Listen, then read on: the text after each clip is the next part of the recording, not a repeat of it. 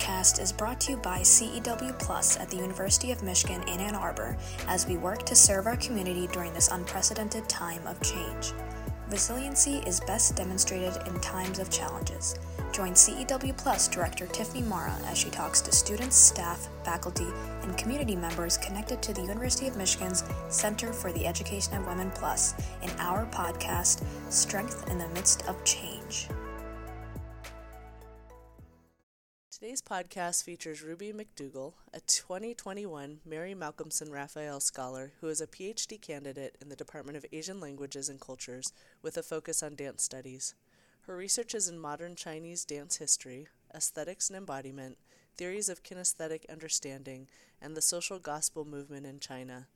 Among other honors, she's been recognized for her exceptional work with the Lieberthal Rogel Center for Chinese Studies Doctoral Fellowship and a Center for World Performance Graduate Fellowship. Ruby is also involved in organizing fellow graduate student parents and is a founding member of Graduate Parents and Caregivers Organization. Ruby, it's a pleasure to welcome you to the Strength in the Midst of Change podcast. Could you please introduce yourself and tell us your story, including how you decided to come to U of M for your PhD? Sure. Yeah. Thank you for having me.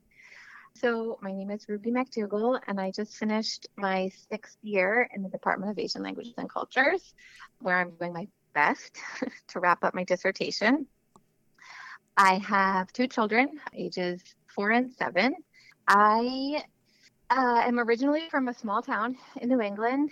My parents ran a home for disabled veterans where my sisters and I grew up and it was an interesting childhood. It was full of chaos.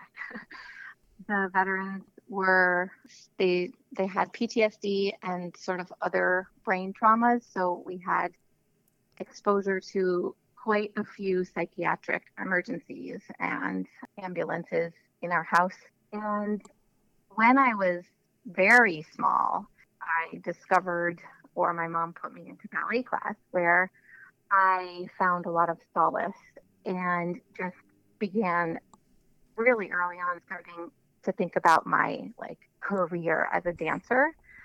And really throughout my childhood, I spent, you know, as much time as I could in our little town dance studio and found that it really gave me a lot of sort of comfort and order, I think sort of away from the chaos of our of our home.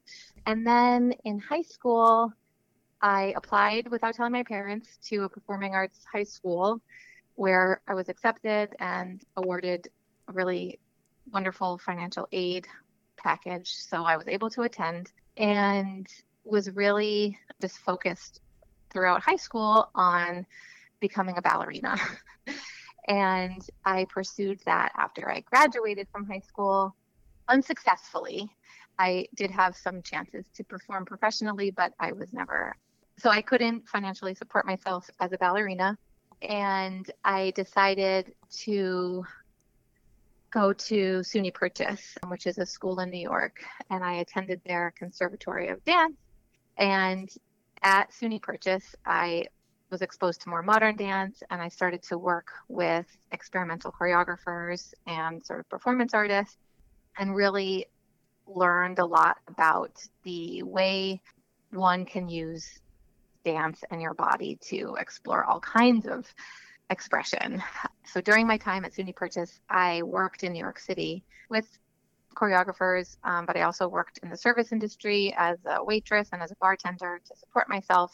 And this is something I don't like usually talk about in more formal settings like my PhD is my experience in the service industry, but it was actually really formative for me in terms of resourceful finding resources and working as a team and working and thinking quickly on my feet. I worked in the service industry for years actually while I was working also as a dancer. While I was in New York, I also taught English as a second language to adult learners. And many of my students were from East Asia. So they were Chinese and Japanese and Korean. And I became really fascinated by how language was learned and taught, especially with East Asian languages. And the more I teacher of English as a foreign language, I became more interested in trying to learn an Asian language specifically. So I saved up a lot of money and I applied to the Beijing Language and Culture University in China in Beijing and bought a plane ticket and went to China to, to enroll in this university as a foreign language student. And I did that for a year. And while I was in Beijing as a dancer, I sort of naturally looked for other dancers and found a dance studio in Beijing that I could take class with. And I met a lot of Chinese dancers that way. And I sort of got to know what the dance scene was like in Beijing, you know, with my very, very elementary level of Chinese. But the type of dance classes that were offered there were it was contemporary and modern dance and i was very familiar with that. So i was able to sort of quickly develop a rapport with other dancers just by way of having been trained in the similar type of dance. So through meeting them you know they sort of began to know me and i was able to express what i was interested in and i just wanted to know what dance was like in China. And I didn't come from studying this like academically at all. It was simply by way of being a practitioner. And so the dancers there sort of recommended that if I was really interested in Chinese dance, I should go to Yunnan province.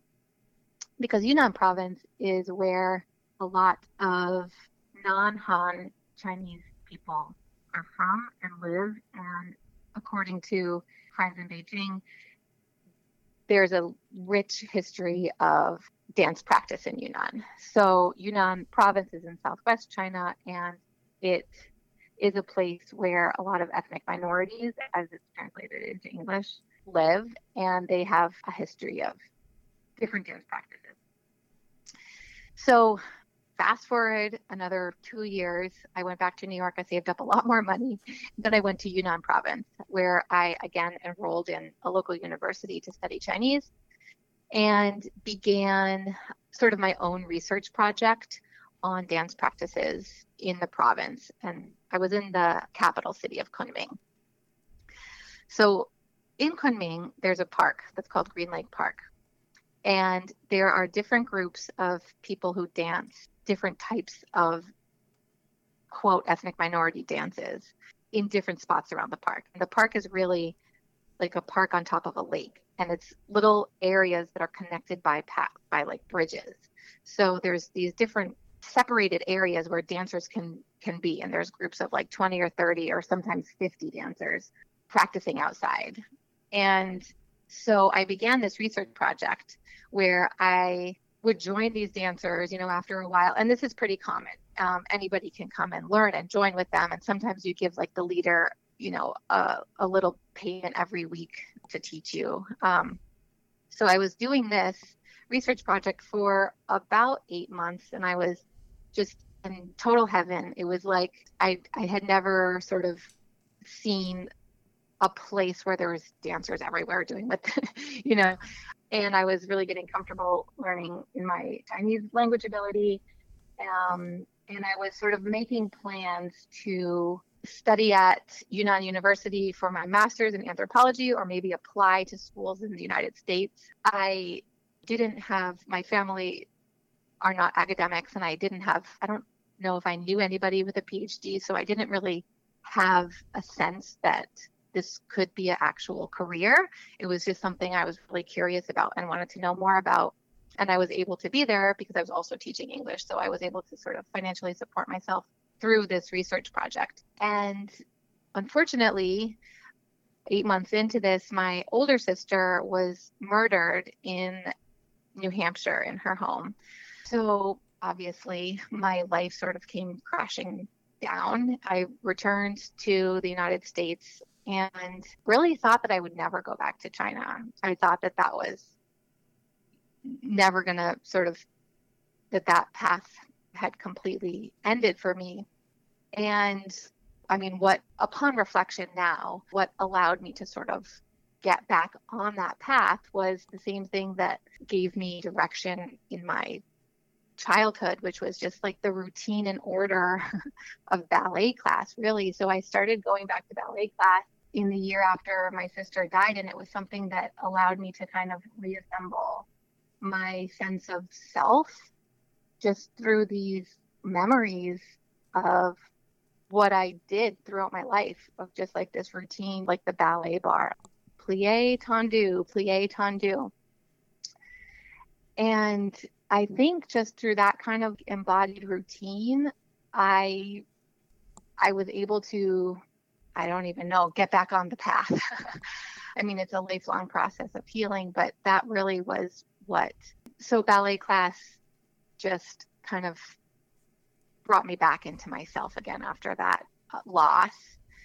And I returned to Yunnan a year after my sister died with more urgency to my project and, and I would say even more focus. I felt like I really wanted to make meaning from her death um, beyond my curiosity about these dance forms. For me, it became something that was just, it was very urgent. So I returned to Yunnan with a completely different perspective and a different, I suppose, set of questions about what dance means because of my own personal experience. And through asking different questions, I actually sort of learned about other dance forms in Yunnan and other dance practices in Yunnan, some of which are specifically about dancing after somebody dies. And I really attached myself to that idea, despite my understanding of the idea being very superficial and and I wanted to explore that idea. So I thought that graduate school could allow me to understand more about dance practices in China with the kind of personal attachment that I had to it now, which I refer to as my shadow project. I don't really include this this pathway, like the shadow project, in my academic work, but in my sort of processing of my academic work, it's always there. So I so I applied to the University of Hawaii for my master's in Asian studies and my project was specifically going to be looking at dance practices in Yunnan. And I was able to return to Yunnan from Hawaii. This time I did proper grant writing. and so I was able to go to Yunnan funded by these research grants, and, and it gave a little bit more um, formality to my research method and my practice. And I was able to focus completely on research and not have to kind of juggle other jobs to, to fund myself. And my advisor at the University of Hawaii, Elizabeth Richmond Maltzak was her name, she encouraged me to apply to a PhD program. Again, you know, I really didn't know what all that would entail, but I I did. I applied to the University of Michigan because my advisor here, Dr. Emily Wilcox, is one of just an amazing scholar, but also she really, you know, she's a scholar of dance in China and is one of the only scholars writing about dance practices in China in English. So she was really a natural fit for me and and I ended up here. Yeah, we're lucky to have you. Um, it sounds like your relationship with dance has changed over time. You know, when you initially started, I heard the term solace brought you peace um, through mm-hmm. ballet and your own practice and the routine of it. And then it really turned into understanding the function of dance and it's how to understand the function of da- dance to make meaning in your own life. Um, as a person mm-hmm. who's not in the arts, what does that mean to make meaning from dance forms? Yeah, that's a great question. So for me, I was really surprised after my sister died and I sort of even unconsciously just dragged myself to ballet class every day because it was a place where I could access these what I thought of as like the before self, the self that I sort of always knew. And so I was able to use that to kind of bridge into a new a new way of living um, and processing. And so when I went to Yunnan and I learned that there were some kinds of dances that people did traditionally where they would dance for two days after somebody died in much more of a ritual sense. I interpreted that as a way to sort of make meaning of a death and put it into sort of this form or an embodied form. You know, this was my individual interpretation of something that I had no experience with at all. So, I mean, that I like with a cultural practice that I had no experience with at all. So that's sort of how I wanted to. That's that was sort of the channel that I accessed into thinking more intellectually about dance forms. You know, now after being in a PhD program for six years and just being more attuned to my positionality in terms of cultural practice I think that that was something that helped me, but I I wouldn't say that I know about this these dance practices in Yunnan and that that that was the actual reason for those dance practices. Is that clear? Mm-hmm. So it's kind of like as an outside observer, this is what you interpreted the scenario to be, and it's how you applied it to your own situation. But that their interpretation may be completely different. Oh, yes, completely. And, you know, upon just a lot of learning, I realized that those dance practices are not really mine to write about per se. And they, you know, I learned a lot from them about my own life, but that not my, I'm not an expert. mm-hmm it seems like you know dance has played unique functions throughout your life, and um, having gone through a PhD process myself, like there's stress involved along the way. Um, you have mm-hmm. been working on your dissertation through the pandemic, which I know for many students has caused increased anxiety and change in the types of topics. How mm-hmm. has dance played a role in your own experience as a student and through the pandemic when change was happening uh, to your dissertation topic? Yes. So my dissertation topic, actually right before the pandemic in the fall of 2019, I went to Yunnan and I took my children.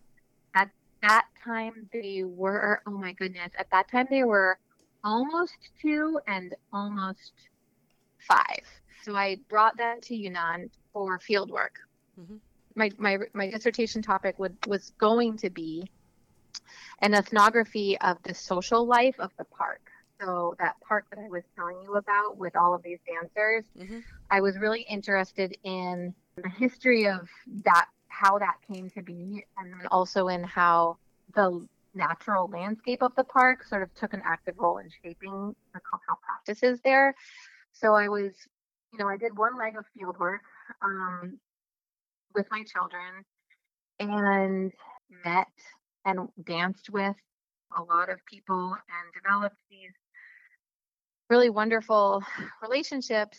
And I was supposed to, we came, my children and I came back, and my partner joined us in December. So he was there for a little bit, but I was there for a long time with just my two children and myself. And then we all came back in January of 2020 from China. And I was supposed to return in the summer um, by myself for another six weeks. And then I was supposed to return again in the winter of 2021 to finish different legs of field work. And it became sort of immediately clear that sometime in May of 2020, I was like, it's too hard logistically to find childcare and get everything arranged with my children so that I can leave them for six weeks or two months with the pandemic still unclear of what's going to happen. Like, what if I get stuck in China? What if you know they get sick and I'm not here? So, so I decided. I think before a lot of people decided, I decided to switch my topic completely because of just the unknowns. I think a lot of people still, like in May of 2020, thought, oh, well, things are going to sort of be better in a few months and we can all go back to normal. But I, I changed pretty soon to a project that is based all on historical documents in the archives that I can find online here. And I, you know, I'm using a database out of Shanghai, but they're all digitized documents. So so I was able to switch my topic pretty easily just to using um, digitized archival documents. And I would say, even, I mean, the hardest part for me in switching my dissertation topic was switching from my focus on Yunnan to something broader. I wanted to stay focused on dance studies, definitely, because that's really my area now of study. But I switched from something that was focused very specifically on dance practices in Southwest China, which is Yunnan, to something to a project that has a transnational focus and is more connected to Sino-American relations and the history of physical education, which then led to modern dance in China. And this relationship between universities here, setting up programs there, and how that changed physical education for women in China. Hmm. So that's my current dissertation project. It doesn't have anything to do with Yunnan, but it does if you if I take the long sort of look in terms of the periods that I'm working on. So right now I'm working on the Republican era, which is 1911 to 1949 there is some really interesting connections that can be made to the later period after 1949 that connects to my first dissertation project. So if I wanted to write what my advisor calls my second book, which is my original dissertation project, it could all connect. So, what are some of the changes that you've seen over time, uh, specifically to women in PE programs? So, right now, my dissertation is focusing on how physical education programs came to China through the YWCA and through these progressive Protestant colleges and sort of curricular missions to improve, quote, improve, you know, the fitness, spiritual and physical fitness of Chinese women.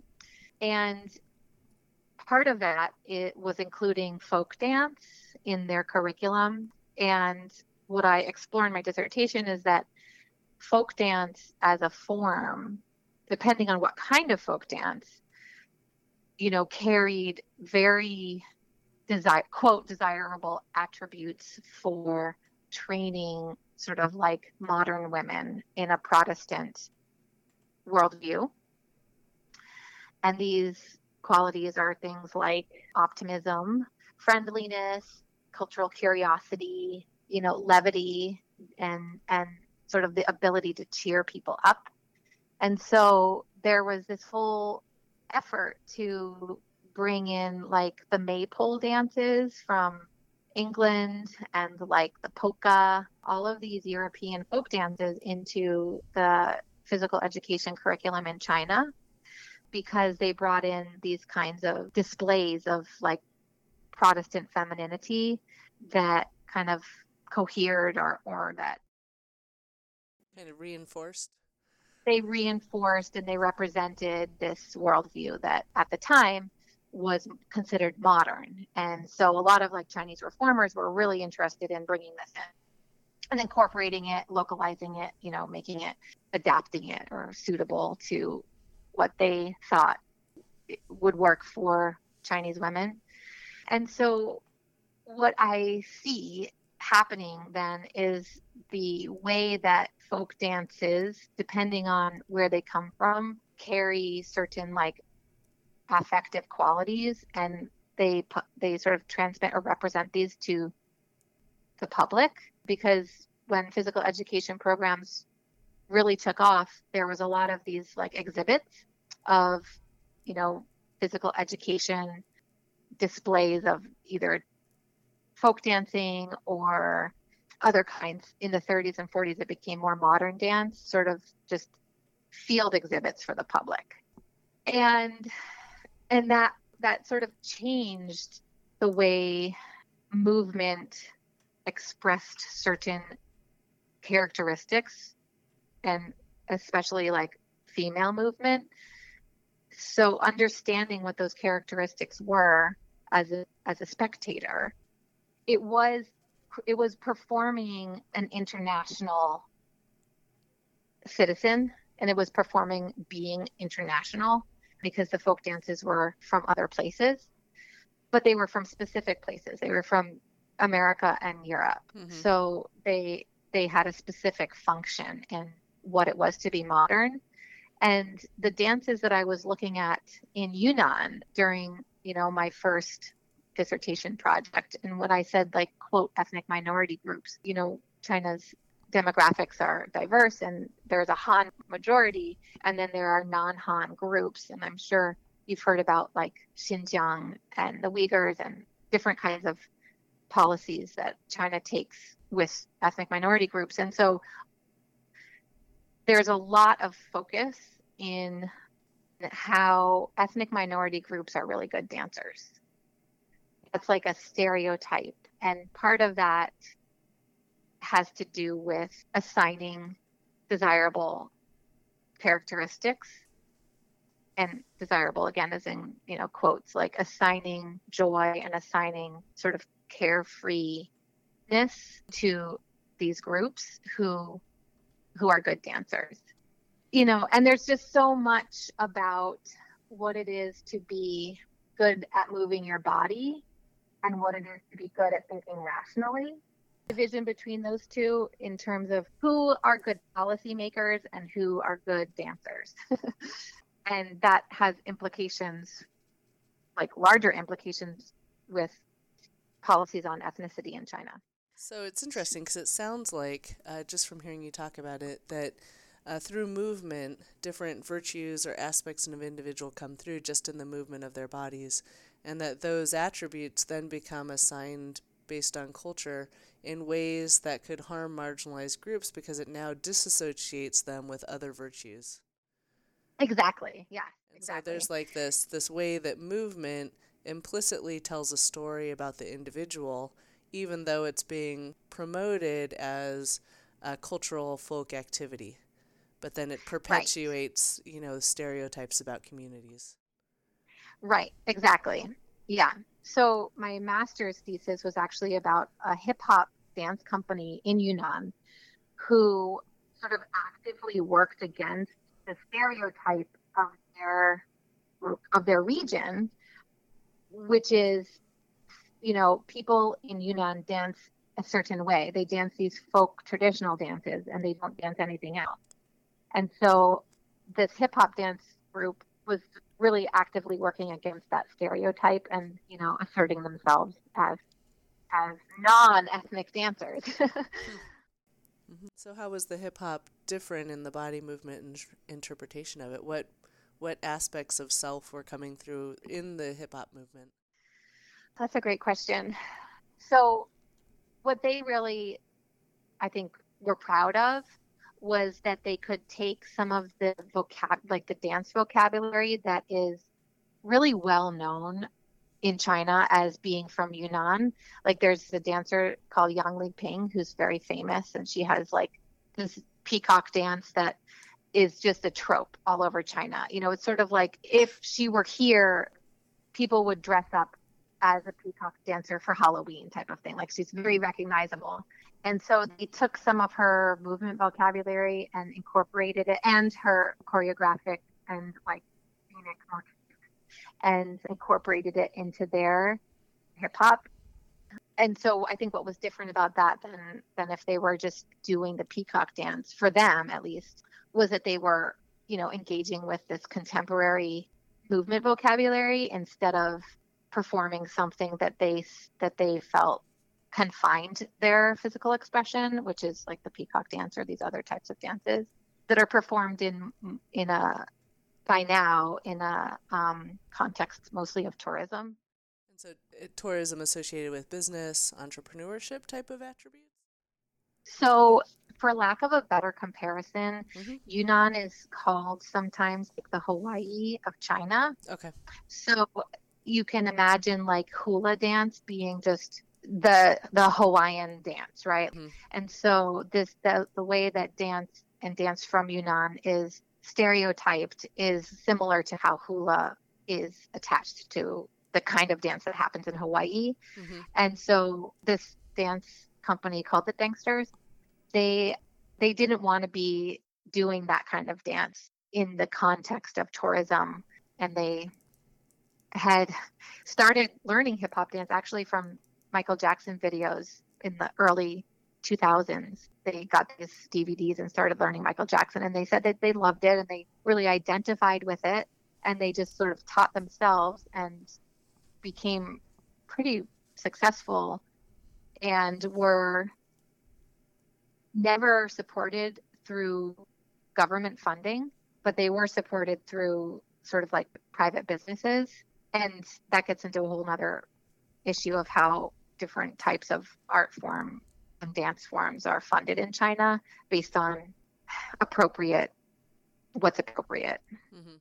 Now, turning the topic a bit, I noted mm-hmm. in your bio that you became heavily involved in supporting fellow graduate student parents. During this period of great change, what motivated you to start the Graduate Parent and Caregiver Organization? Again, I'm just remembering it was even April of 2020, and schools and daycares closed. And I think every parent, working parent, no matter what, just like must have screeched in a similar way. Because I remember thinking and I wrote to my advisor right away and I was just like I am not going to be able to do what I've done. Like this is just a warning. If if schools don't open and if this continues like parents are going to need a lot of help and she responded and was really supportive and was she was like yes definitely and then then over the summer I emailed her again and I, has there been any discussion about what we should be doing? Because I can't, I'm not getting my work done. like I have two kids who are two and five at home all the time. And they used to be in school and in daycare six to eight hours a day. And she said that she had met with Rackham and that Rackham was starting to talk about it. But this was still, now this was like three or four months after I had sort of rang an alarm bell already. And it kind of went back and forth like that. And my advisor was doing everything she could possibly, but she's one person. And, you know, this was like this huge institutional thing that needed to be, that had to happen from an institutional level. And it wasn't happening. And I kept kind of like trying to go into some, like e- sending emails, just being like, what should we be doing? Is everybody else just working? and in my department, I was the only parent, so I didn't have anybody that I could commiserate with. And I think at one point, I might have reached out to GEO or GEO. I was on the grad parents email list. And so there were a few other graduate student parents who were working together. There was like four or five. And then the strike, the GEO strike, was gaining momentum. So the that's what it was. They emailed parents sort of wanting our input. And so I started to become more involved with that in leading up to the strike, just talking about the child care subsidy and how we couldn't use the child care subsidy, but we still needed child care and asking that it be able to be used for non-licensed care since licensed care was unavailable, you know, that whole thing. So I became more involved with efforts through GEO. And then the group of parents that I was working with, many of whom I'm sure you've talked to, who are just so amazing, we decided that we wanted to form our own organization outside of GEO, not because GEO wasn't doing everything possible that it could be doing, but because we thought it might be good to have more than one area that could be advocating, more than one group that could specifically be advocating for graduate student parents. And we hoped that we could kind of like grow an institutional presence as graduate student parents so that parents coming after us would would have a place to go rather than what we had all experienced which was like who do we talk to about our inability to be working now in the pandemic yeah, what are you most proud of having had an impact and changing throughout the mm-hmm. Yeah this question is hard to answer because i think we had a lot of momentum the first year and all of us were so strapped for time because of our kids being home that you know even like getting the energy to meet and to try to focus and to try to make something come together was really hard and it took away from the work that we i don't we, it's not that we should have been doing but it took away from our academic work time.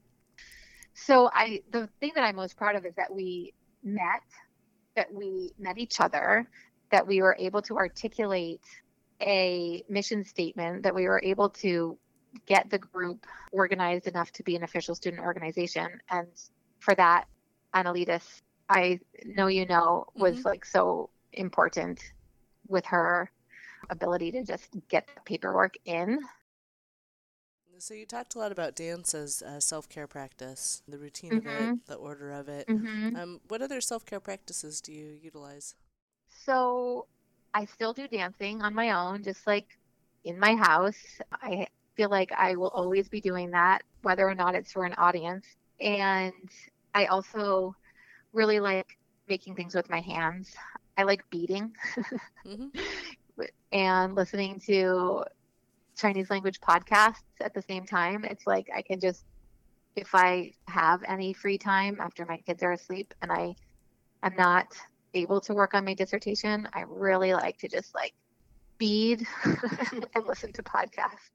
Well, very cool. Do you have any final thoughts that you'd like to share with fellow graduate students or undergraduate student parents?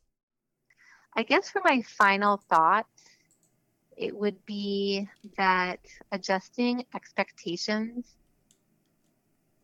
is also self care, and that it's okay to do something not as perfect as you thought it should be or as it would be because the set of conditions that you're working with are much different from the ones that you thought you were working with when you started this. mm-hmm.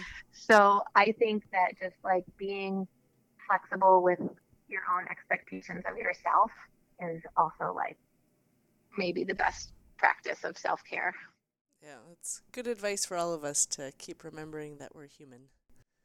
Yeah. yeah, well, I so appreciate getting to speak with you today, Ruby. Thank you for participating in the podcast. Sure. Thank you for inviting me.